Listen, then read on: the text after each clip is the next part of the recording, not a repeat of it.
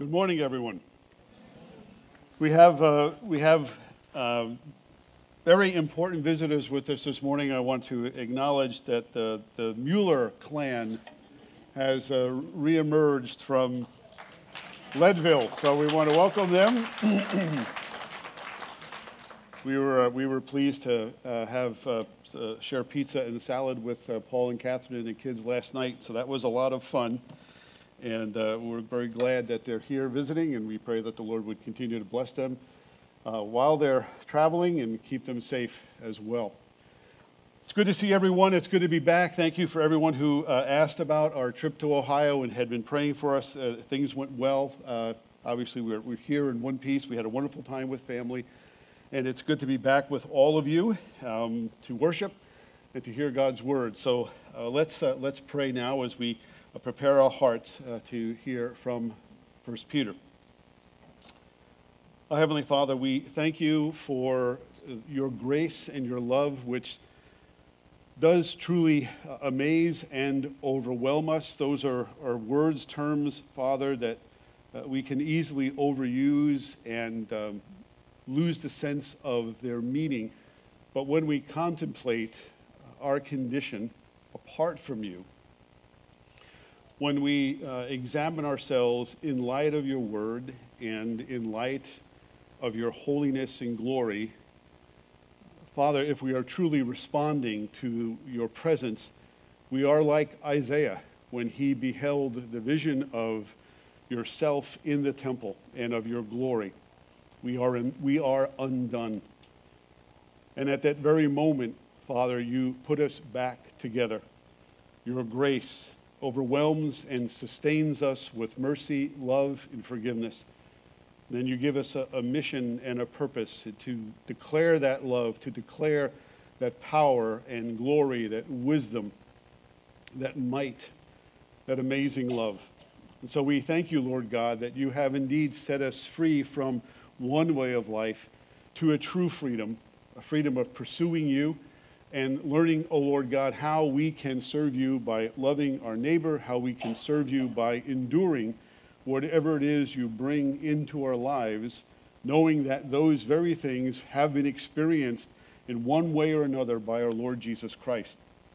Father, we pray for uh, families who are affected by uh, violence. We are disturbed and troubled when we hear news of shootings uh, in Texas, when we hear of, of things happening even uh, close to us in the city, uh, we, we, we know, Lord God, um, that this world, uh, as Jeremiah reminds us, uh, as our heart is desperately evil and full of, full of bad things. And so, this is a, a nation, Father, this is a community badly in need of the light of your gospel. And you have placed us here as salt and light to proclaim uh, the truth, to proclaim a way for men and women to live together in peace through reconciling with the Prince of Peace.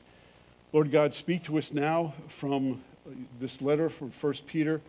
It is always a challenge, Father, to understand how suffering is your means of perfecting us and what form that that takes. But we ask for the help of your Holy Spirit. I certainly do, Lord God that I may communicate it clearly and with a pastoral compassion and a brotherly love which is ours in Christ. And so speak to us now, for we ask and pray in, in Jesus' strong and precious and loving name. Amen. As I was uh, preparing uh, this message, I came across this quote from G.K. Chesterton. Uh, Chesterton lived from 1874 to 1936. You may or may not know who he is. He was uh, an English philosopher, a Christian apologist. Uh, he's also known, if you watch uh, the more cultured among us, would watch PBS, you have uh, you've no doubt watched or are familiar with the Father Brown mysteries. That's a character that uh, Chesterton created. Anyway, the quote that I came across is this Christianity has not so much been tried and found wanting as it has been found difficult and left untried. Now, whether he was being serious or whether he was being clever or whether he was being both, that comment that Chesterton made well over 100 years ago exposes and reveals and expresses an important truth. that Christianity or following Jesus is not for the weak of heart. It is difficult to stay faithful and true to the one who is ever faithful and true. So, why do we do it then? Why do we follow Jesus when, as uh, Dietrich Bonhoeffer tells us, when Christ calls a man, he bids him come and die? Why would we answer a call like that? Well, as it happens, it's Peter himself who gives us the answer to that question. Not directly in this letter, but from an incident that happened while he was serving and walking with Jesus himself. At the end of uh, John chapter 6, in John's gospel, Jesus, in referring to himself, delivers a, a, sermon with a very challenging line, and it was, some of it was contained in Kiwan's prayer uh, for our service this morning. Because in that sermon, Jesus, in describing himself as the bread of life who came down from heaven, then tells everyone within earshot, all of his disciples who've been following him, as well as the crowd, he tells them this. He says, Unless you eat my flesh and drink my blood, you do not have life in you. You do not abide with me. Upon hearing that, many of the disciples said out loud, This is a hard saying. Who can listen to it? Christianity has not so much been tried and found wanting, but it has been found difficult and left untried. And so, as that large group of disciples turns back and stops following Jesus, Jesus then turns to the 12 and he asks them a very pointed question Do you want to go away as well? And Peter, as is his custom throughout the Gospels, speaks up for the rest of the 12. And he says, Lord, to whom shall we go? You alone have the words of eternal life, and we have believed, and we have come to know that you are the Holy One of God. And there it is. That's why we follow Jesus.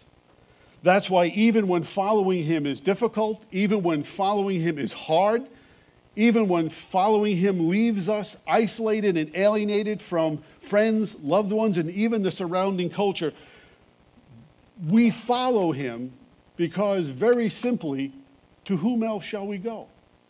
Who else is going to tell us the truth about ourselves? Who else is going to tell us the truth about how to navigate through difficult times and seasons in our lives? Who else is going to show us what real and lasting joy looks like. To whom else shall we go? He alone has the words of eternal life, and we have come to believe as well as to know that He is indeed the Holy One of God. And that brings us then to our text for this morning, where Peter is returning to a very familiar theme. In fact, it's the message of the entire letter which is suffering for the sake of Jesus and the gospel. That when we are called to follow him, there will be struggle and difficulty. We have to accept that as a given. It's just part of what it means to be a follower of Jesus Christ. That if Jesus himself had to endure suffering, we've read about this in, in chapter 2, right? That Jesus left us an example that when he was reviled, he didn't revile back. That if Jesus himself suffered, while continuing to do good and continue to do good nonetheless, then everyone who answers the call to follow him will have to follow that example, even if that means suffering for doing good and for uh, telling people about who he is. And remember, by suffering, just to sort of give us a general understanding of what we're talking about in suffering, is not wanting what you get and not getting what you want at its very basic level. Suffering is not wanting what you get and getting what you don't want. Uh, and so when we look at this text from uh, 1 Peter 4, we'll break it down with regard to, to suffering. And Peter describes suffering here in terms of fiery trials. So there's the expectation of suffering, there's the blessing of suffering, there's the reason for suffering, and then there's the response to suffering. So the expectation, the blessing, the reason, and then the response. So the expectation of suffering, verses 12 to 13, Peter says, Beloved, don't be surprised at the fiery trial when it comes upon you, as though something strange were happening to you. But rejoice insofar as you share Christ's sufferings, that you may also rejoice and be glad when his glory is revealed. We're approaching the end of a school year. And you know what that means final exams. Tests, final exams, are a natural part of a student's existence at any level whether it's in public school, whether it's in high school, whether it's in community college, university, or post grad, tests are to be expected as a way of measuring your progress and assessing how much you have learned and how much you still have to learn. When you're a student, you expect to be tested on what you have learned. And good teachers, if they're good teachers, they prepare their students well to pass those tests. Because unlike what students may think, teachers really want their students to pass the tests that they give them. Because the success of their students is a reflection of the teacher's ability to impart the necessary information and instruction that will help them. Well, in the same way, because God is absolutely good, He not only prepares us to pass particular specific tests, which Peter here calls fiery trials, He wants and he expects us to pass them.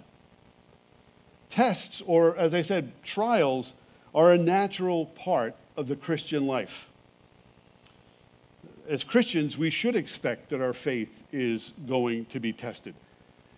Now, I remember as a, as a young believer, and some of you may have had this experience as well, that when you first come into your faith, I did when I was, when I was 17. Some of you may have come younger, but if you came to faith, let's say at college age or a little older, there was a real honeymoon period for about maybe six months to a year, maybe longer in some cases, where everything seemed to break your way. Every prayer you prayed was answered. Every relationship that you had worked out. Every job you applied for was just fine. Every, every class you took was, was informative and helpful. There was no friction in your life. It just seemed that this, the, the, the rails were greased and everything was fine. And then something happened. It, it could be an illness, it could be a breakup, it could be a failed exam, it could be some kind of difficulty. You began to wonder, what's going on here? Have I done something wrong? No, you haven't. What's happened at that moment is all of the, if you will, the blessing and instruction God had given you up to that point was now going to be put to the test. Because at that point, God knew that you were ready for whatever He was going to lead you into. He had prepared you. He had shown you what it, the importance of prayer, the importance of fellowship, the importance of accountability, the importance of reading the Word, and He had encouraged and grown your faith. So He knew at that moment, when that moment of difficulty came, whatever that would be, you were ready for it, and he expected you to pass that test. It's what Peter talks about earlier in his letter in chapter 1 that our faith, though tested by various trials, might be proven genuine, authentic. The presence of faith is already there, it's a gift. And if God gives us the gift of faith to trust in Him, He's going to want to do everything He can to perfect that faith, to hone it, to sharpen it, to see it grow, so that we can grow in our reliance and trust in Him. That's why Peter says, don't be surprised uh, when the fiery trial, when it comes upon you. But if we're honest, and we need to be honest, we are surprised, aren't we? We are surprised when life becomes hard as a follower of Christ. Now, I'm not going to presume that the suffering that we endure is anywhere similar to the kind of persecution or suffering that Peter's readers or even Peter himself endured. None of us, I think, is in a situation where we are being actively physically persecuted because of our trust in Jesus. So it becomes a rather large challenge to imagine what Peter is talking about when he speaks of fiery trials. So we have to sort of exposit from this what this looks like, what this feels like. We're surprised when we experience conflict in our lives. We are surprised when, from our standpoint, God has disappointed us, when a, a, relationship hasn't turned out the way that we would expect, or we didn't get that job, or a work situation becomes more oppressive or intense or abusive than we would prefer. And so at that moment, we have to deal with the fact that, as unpleasant as that is, that is where God has placed us because at that moment, He knows and has prepared us for that moment. God won't excuse us from trials. We're not immunized. Right? He causes his rain, says Jesus, to fall on the just and the unjust, the righteous and the unrighteous. And so the, the things that we experience as we follow Christ are not to surprise us. They're not to somehow make us feel somehow God is punishing us because trials aren't punishment. They're trials. They're simply tests of what we already know. We're surprised, I think, and we're troubled because we forget what Jesus himself said in John 16 33. He's telling the disciples everything they need to know on the night that he's betrayed. And at near the end of that little discourse from John 13 and following, uh, he says in John 16 33, I have said these things to you, that in me you will have peace. In the world you will have tribulation, but take heart, I have overcome the world. So when a fiery trial, whatever form it takes, comes upon you, the very reason for that is what Jesus just says here. Your peace, my peace, is in Him, not in the thing that we have put our faith in our job, our family, our relationships, our own intelligence, our own skill, our own wisdom. God must break us of those dependencies. He must demolish those idols in order for us to realize that our true peace, our true satisfaction, our true joy comes through knowing Him and living in relationship with Him. Those extra things, those things, the job, the family, and so forth, those are certainly the blessings that He provides, the means that He allows us to experience that we may serve Him and serve others. But we don't draw our life from them. It's good to work. It's good to have a family. It's good to be in a solid relationship. But those things, in and of themselves, aren't where we are to invest or find our peace. It's in Jesus. And then, as we find our peace in Christ, those things are enhanced and blessed. We are surprised because we forget that God uses suffering, He uses fiery trials to purify our faith. The imagery here that uh, Peter is borrowing from is referred to several times in the Proverbs, particularly in Proverbs 17:3, where it says that you know the, the, the, the crucible is for silver and the furnace for gold, but the Lord tests hearts. Gold and silver will perish. We are intended by God to live forever in harmony and fellowship with Him as well as in harmony and fellowship with one another under the banner of Christ's love and mercy forever and ever. And so, what God is in the business of doing when He puts us through and leads us into fiery trials is to purify our heart, to test it, to prove the, the genuine nature and character of it, to melt away, if you will, the dross of a self generated faith so that what is left is the pure gift that He has bestowed upon us. We may be surprised when we enter or experience various trials, but Peter is not. He's been through the fire. In Luke 22, on the night that Jesus is betrayed, Jesus says this to Peter. He says, Simon, Simon, pay attention. Satan has demanded to sift you like wheat, but I have prayed for you that your faith may not fail. And when you have turned again, strengthen your brothers. That's Luke 22 31, I believe. Satan has demanded to sift you like wheat. But I have prayed for you that your faith may not fail. And when you have turned again, strengthen your brothers. And when Peter insists that he is ready not only to go to prison for Jesus, but to die for him, that's when Jesus lowers the boom, if you will, and says, Peter, I tell you this, you will deny me three times before the rooster crows. And we know what happened. Peter did. And in Luke's gospel, it's, it's particularly poignant because Luke tells us that the moment the cock crows after Peter denies Jesus the third time, Jesus looks directly at Peter. and he dissolves in a pool of tears and brings down curses upon himself and leaves the presence. And yet, and yet, the thing that Peter could cling to in that moment, that moment of shame, that moment of guilt that he had denied Christ, that moment of embarrassment, that the one who had boasted that he would be willing even to die with Jesus, what, what brought him back was the fact that Jesus said, I have prayed for you that your faith may not fail. Peter's way of thinking is this trials are not punishments. They are designed to show us the strength of our faith by pointing us to the strength of our Savior who prays for us.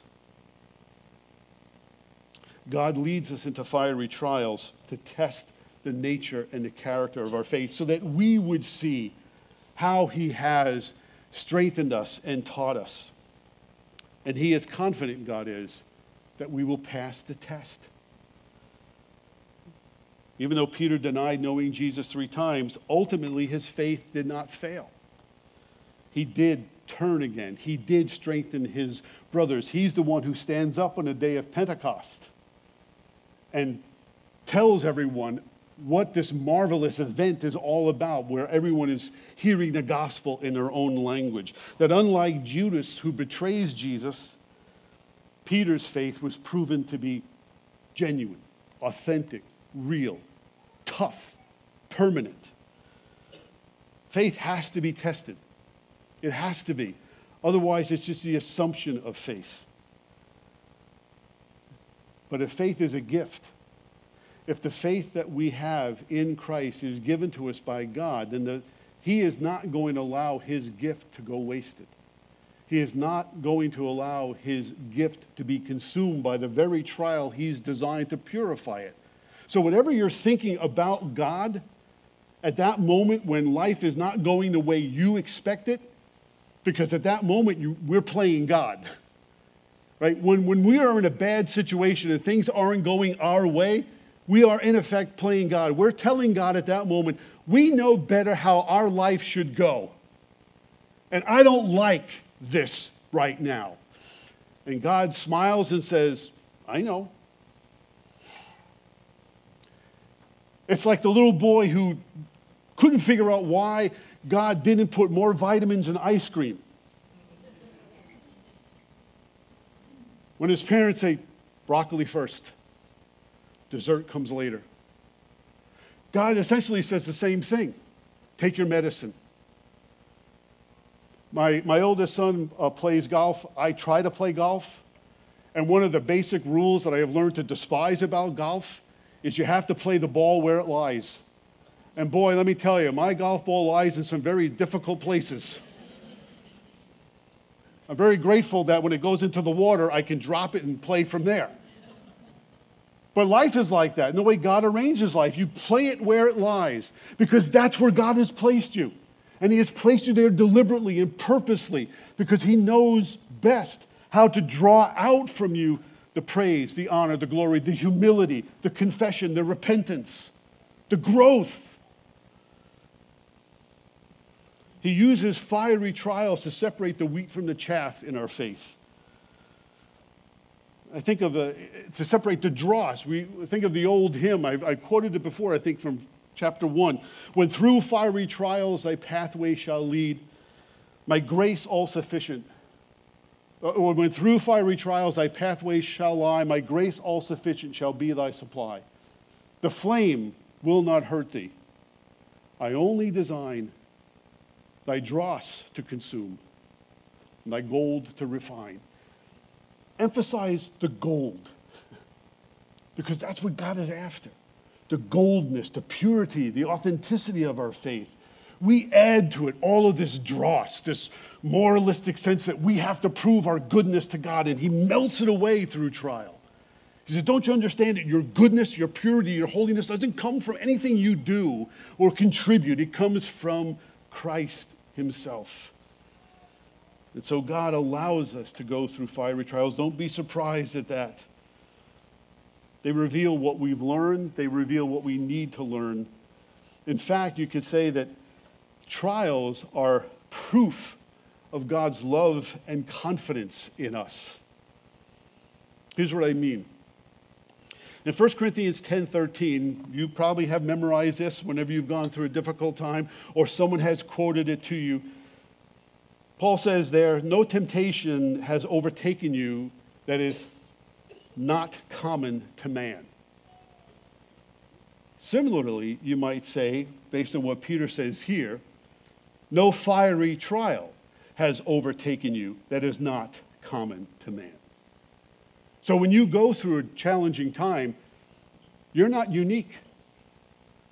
Jill can tell you when I, in, our, in our, our, younger years, when I was a new husband, there were things that would happen. I would get so angry and frustrated, petty.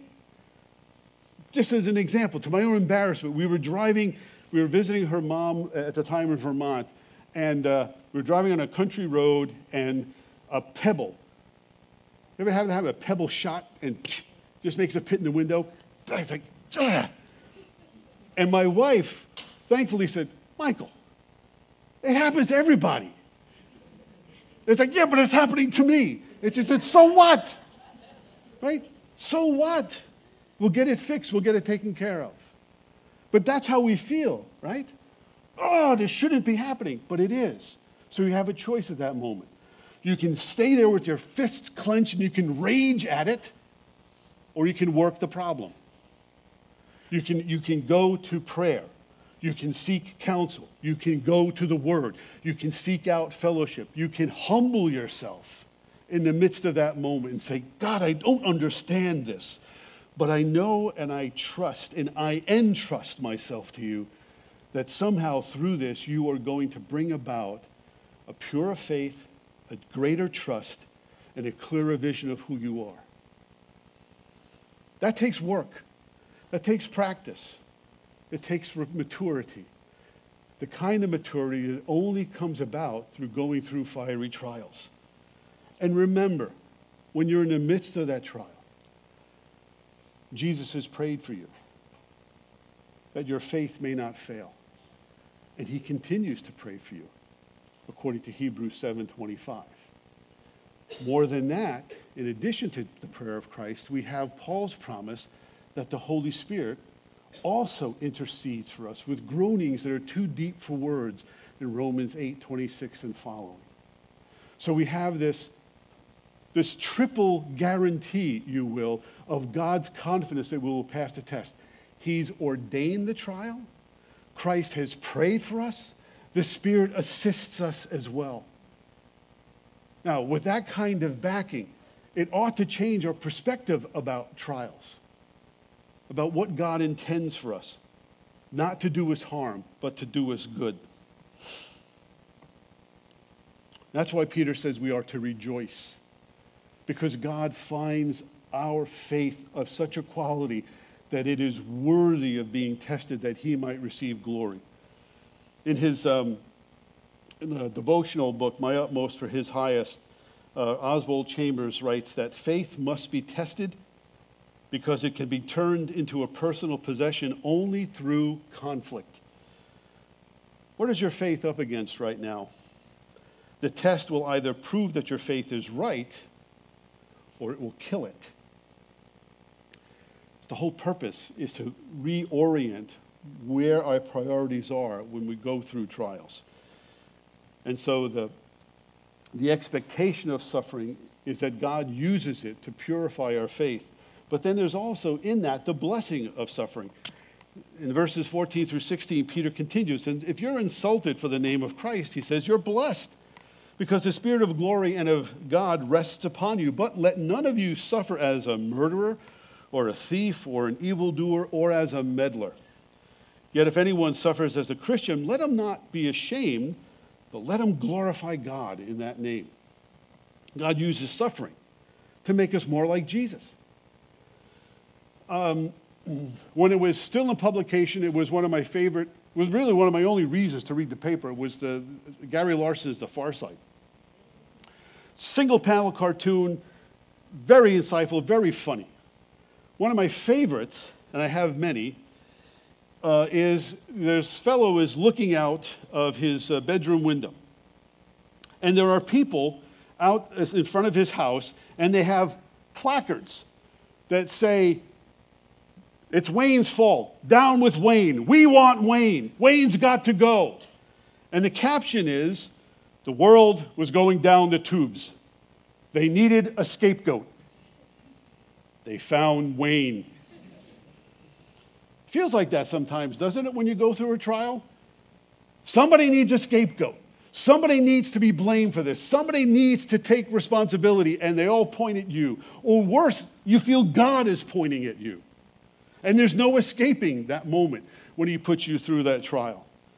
But even there, Peter says there is a difference between suffering and then suffering for doing good in Jesus' name.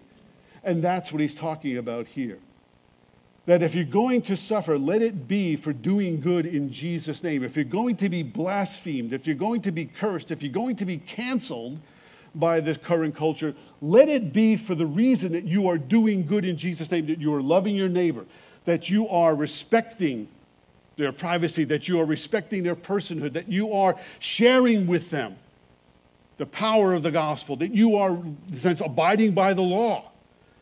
But you're, doing, you're feeding the hungry, you're, you're, in a sense, advocating for, for justice. Those are the kinds of things that are worth suffering for. He says, don't suffer as a murderer. Well, that pretty much covers us. We're not going to do that. Don't be a thief like Judas. Don't be an evil doer, a criminal. I think it's the last one that we may struggle with. Don't be a busybody. Don't be a Karen. Don't be a Kevin right? Keep your nose out of other people's business, says Peter. There's a, a strife that comes with that. But if you're doing good, even if no good deed goes unpunished, Peter says, continue to do it. And I think he has in mind what Jesus said at the end of uh, Matthew 5, at the end of the Beatitudes. Matthew 5, 11 and 12, Jesus said, Blessed are you when others revile you and persecute you and utter all kinds of evil against you falsely on my account. Rejoice and be glad, for your reward is great in heaven, for so they persecuted the prophets who were before you. Let's be honest, though. That's easier read than practiced. But the practice of it comes through the fiery trial the, application of that comes in that moment when you are falsely accused. Whether it is for following Christ or just falsely accused, period. When you are blamed for something that is not your fault, there's a humility that is required at that moment. God uses fiery trials to make us more like Christ. And Peter says people who suffer for doing good in Jesus' name are blessed. The blessing that he's referring to comes in the person and in the presence of God the Holy Spirit, who rested upon Jesus at his baptism. That same Spirit now rests upon us. You think about that. In Mark 1, Jesus is baptized by John. The Spirit descends on him in the form of a dove. A voice from heaven says, This is my beloved Son, with whom I am well pleased. Do you know what happens next?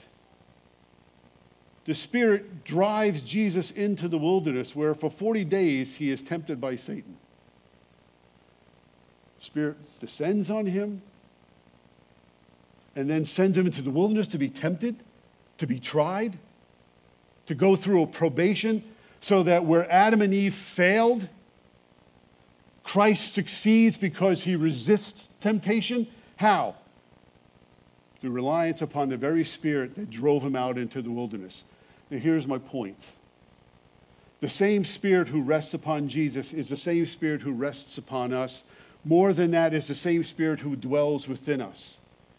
And if the Spirit of God leads us into moments when our faith is tested, it is for the very purpose of providing the very assistance we need so that we do not sin, we do not give in to temptation.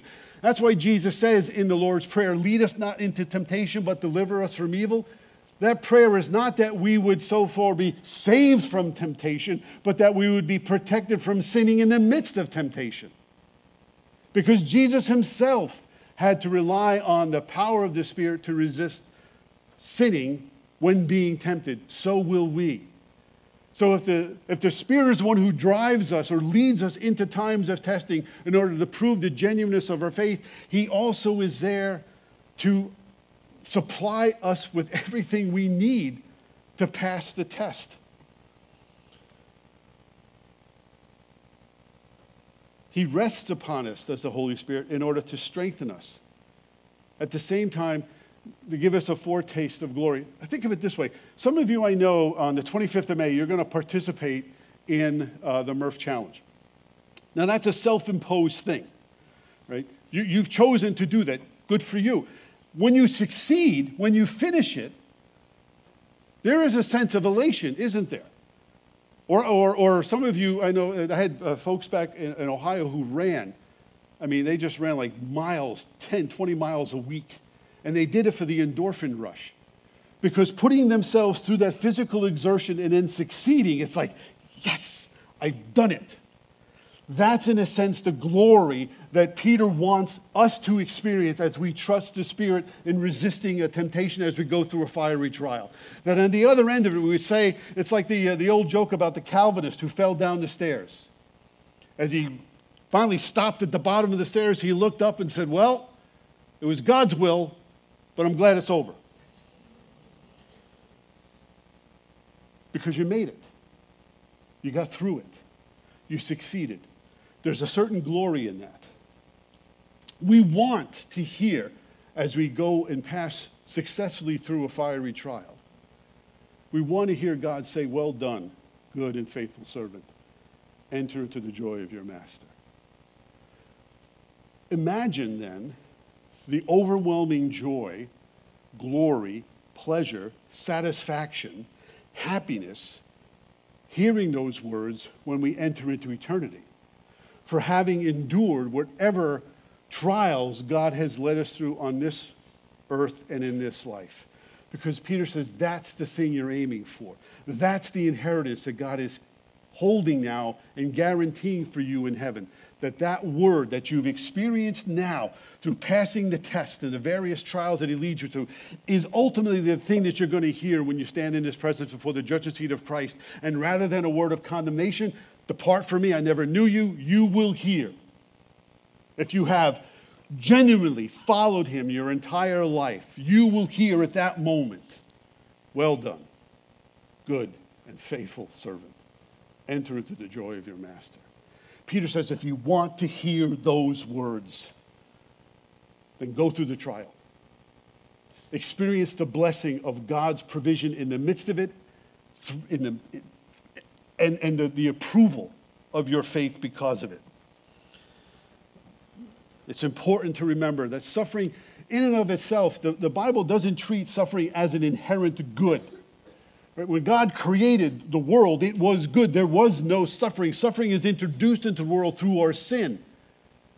And here's where God, in a sense, does something amazing. The very thing that Satan would seek to use to drive us away from God is the very thing that God uses to drive us toward Him. So the, the, the, the, trials, the sufferings, the insults, the agony, the struggle, all of those things that Satan would use to separate us from God, God has designed to drive us to Him. That's why Christianity is difficult. And that's why, for many, it's untried. But if you have tried it, you will not find it wanting. If you have truly committed to following Him. So, the blessing of suffering is the presence of the Holy Spirit in the midst of it and the promise of God's reward and His blessing and benediction. And then there's the, the reason for suffering in verses 17 and 18. God now uses suffering to purify His church. This is a tough one. Peter says it's time for judgment to begin at the household of God. And if it begins with us, if it begins with us, what will be the outcome for those who do not obey the gospel of God? And if the righteous is scarcely saved, what will become of the ungodly and the sinner?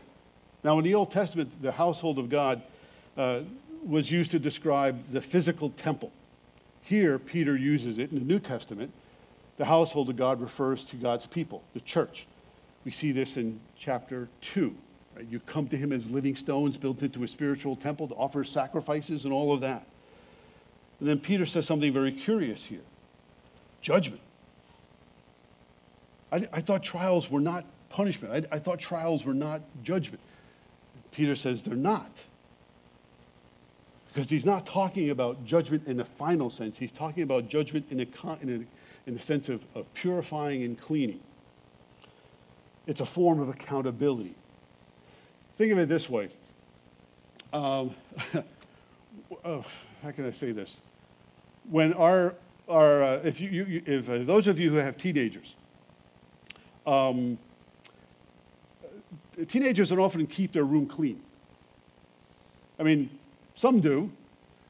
Ours did not. And so when you're sort of navigating around piles of laundry and tool and toys and things like that, you're kind of like, clean your room, or I'm going to clean it for you. And one day we did. We took everything, and I, I don't know, I can't remember which one of our children, maybe one of the boys. We took everything they had, and we just sort of put it in the front lawn. Like, "What are you doing?" I said, "Well, we told you." Right? That's what was going to happen. The room was neat and tidy from that point forward. So that's the sense in which Peter is describing judgment. It's a sense in which if, if you are following him and your life is a mess, he's going to use trials to help to, to, to steer you in the direction of cleaning up that mess with his help, with the help of brothers and sisters in Christ. But it has to be done. It's painful. It's like, does this bring you joy? No, well, then get rid of it. You got to go through that sifting process. It's like when we were kids and, uh, you know, you, you, buy the grandkids those little sand sifters for the beach, you know, and they just go crazy like that. And what's left, the, rocks and stuff, you just throw away. But you have the sand. And so God allows us to be shaken like that. The judgment, he says, begins with the church because we are the ones who have been given the promises. We are the ones who are supposed to be salt and light. We are the ones who are supposed to have words of blessing and graciousness and benediction. We are to love one another. And if we're not doing that, God is going to make sure that we do.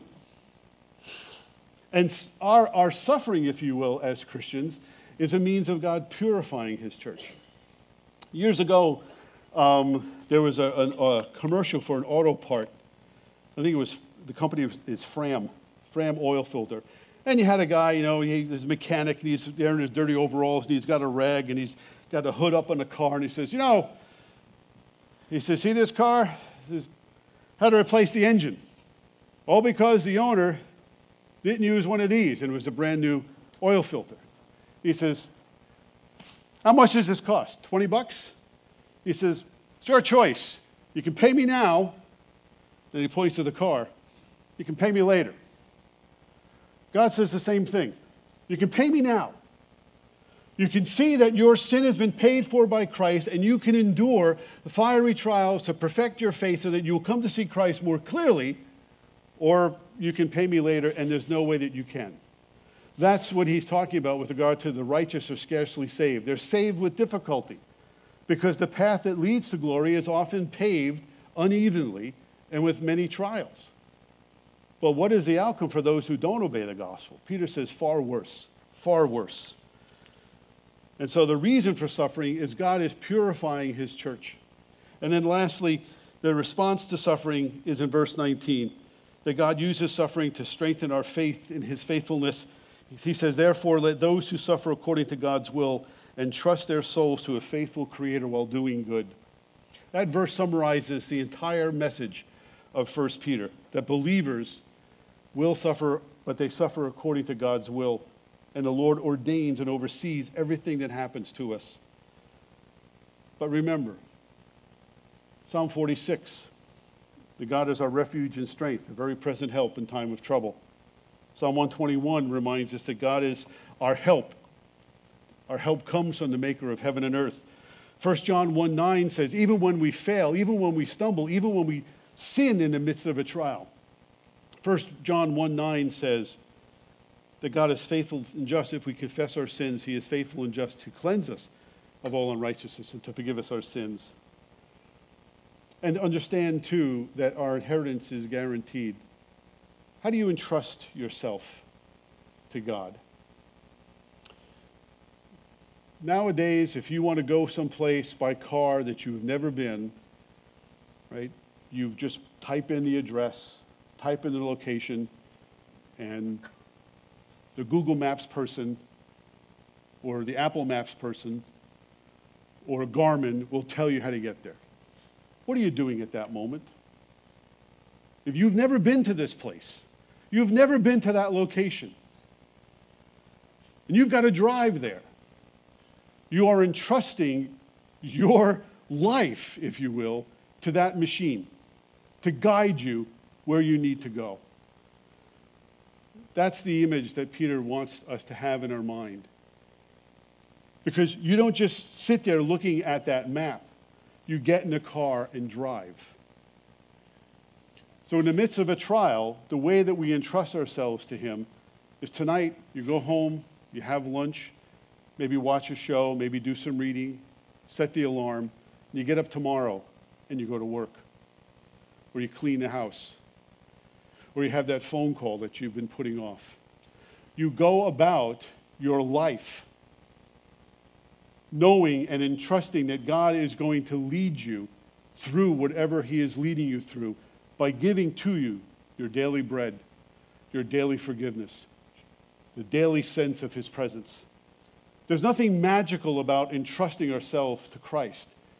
We're not talking about a kind of a moralism here where I'm just going to try harder.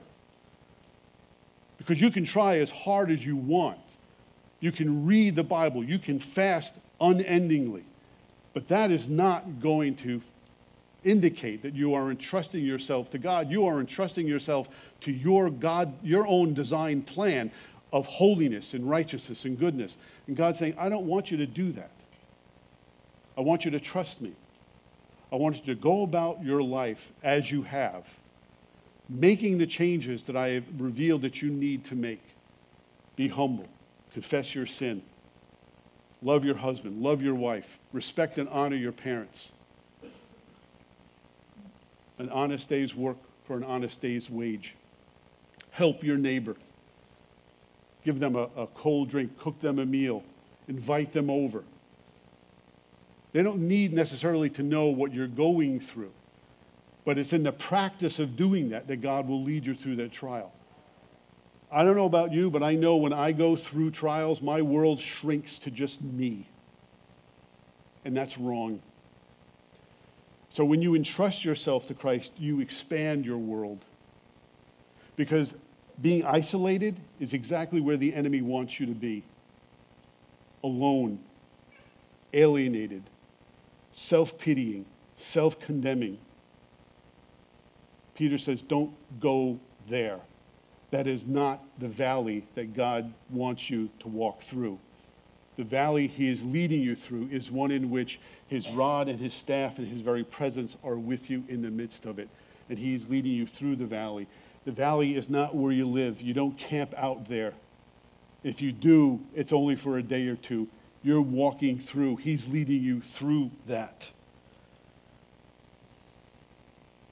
That word in trust is the same word that Jesus used on the cross as he dies.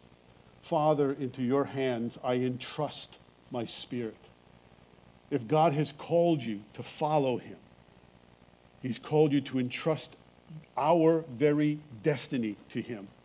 And He guarantees it. He's caused us to be born again to a living hope. He knows. The thing about this, too, is that there is a limit to the trial, there is a time frame to this. God knows how much we can bear. And when it feels as if He's given us more than we think we can bear, it's because He knows we can bear it. He knows because we're being prayed for by the Son, we're being prayed for by the Spirit. And so Peter encourages us to entrust our souls, our very life and destiny to Him. Suffering is designed to encourage us to put our lives in God's good hands. And now I'm going to date myself, which I'm glad to do. Years ago, it's still around, the Allstate Insurance Company, before they had Dennis Haysbert, they had a guy named Ed Reimers who looked, he always looked permanently old. He always had gray hair, which apparently back in the 60s and 70s meant you could trust him. And he wore this business suit. And he would talk about Allstate insurance for home, for auto, for life. And he would end every commercial with this sort of corny thing where he would just put his hands together and he says, Allstate, the good hands people. Are you in good hands? And you're like, well, am I? You know, I got to call up my insurance agent. Are you in good hands? Because if you have entrusted your life to Christ by faith, which is a gift given to you by God, wherever you go, whatever you do, whatever happens to you, you and I are always, always, always in God's good hands. You think about that.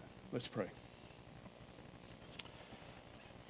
Our Heavenly Father, we thank you for the, the good, safe, and secure hands with which you hold us, guide us, and lead us. You hold us up, Father. You support us through all things. Your word is true. Your presence is guaranteed. Your grace is more than sufficient. So help us, Father, to trust you always and to give us the faith to keep our eyes fixed on Christ, who prays for us as well as the Holy Spirit, that we might, with one heart and voice, glorify him. This we ask and pray in Jesus' name. Amen.